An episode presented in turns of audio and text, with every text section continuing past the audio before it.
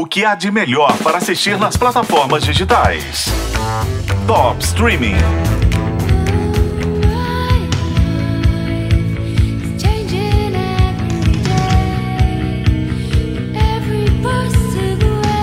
Sabe quando a primeira temporada de uma série é tão boa que a gente duvida que uma segunda vai manter o mesmo nível? Então, esse é o meu medo com Cruel Summer, Verão Cruel. A primeira leva de episódios foi ao ar em 2021 e me marcou tanto que eu lembro de cenas dela até hoje. É que ela reuniu uma história muito boa, atuações ótimas e uma estrutura narrativa bem diferente do arroz com feijão que a gente vê por aí. Cada episódio do drama retratava um único dia ao longo de três anos, 1993, 94 e 95, para mostrar os efeitos de um sequestro na vida de várias pessoas. E era um mistério tipo Bentinho e Capitu, sabe? Que a humanidade vai levar séculos discutindo. Em Cruel Summer, a gente fica preso até o último segundo do último episódio para responder uma pergunta: ela sabia ou não? E era uma reviravolta atrás da outra, ninguém era o que parecia ser, nada era o que parecia ser. Condensar uma história de anos em três dias de ação e nos contar o que aconteceu entre esses três dias, sem ficar despejando fatos na cara do espectador, foi uma aposta que deu certo. Tanto que vem aí agora a segunda temporada de Cruel Summer como uma história totalmente diferente. No melhor estilo antologia, o que está mantido é a estrutura narrativa.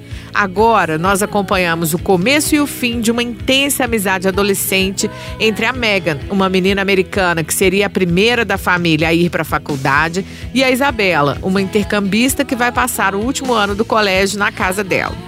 Eu não quero dar spoiler, mas rapidinho. Elas não se dão bem, depois viram melhores amigas, acontece um triângulo amoroso, alguém morre, a amizade vira ódio e a gente não sabe quem é quem nessa confusão toda.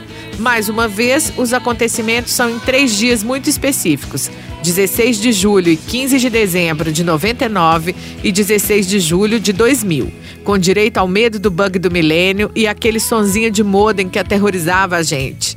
Além do letreiro ajudar, mostrando quando está acontecendo cada cena, figurino, cabelo e maquiagem dos personagens marcam muito bem essa passagem de tempo. Em comum, as duas temporadas têm o foco na adolescência e um tema: todo mundo quer o que não pode ter. No último episódio, vai ter uma pista de alguma ligação entre as duas temporadas. Mas, ó, meu conselho: se você nunca viu, assista a primeira temporada. A segunda, se se sustentar, é lucro.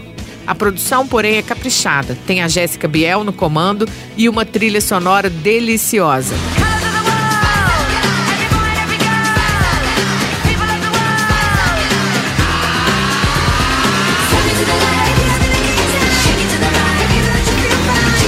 A nova temporada de Cruel Summer entra no catálogo do Prime Video na sexta-feira, dia 11 de agosto.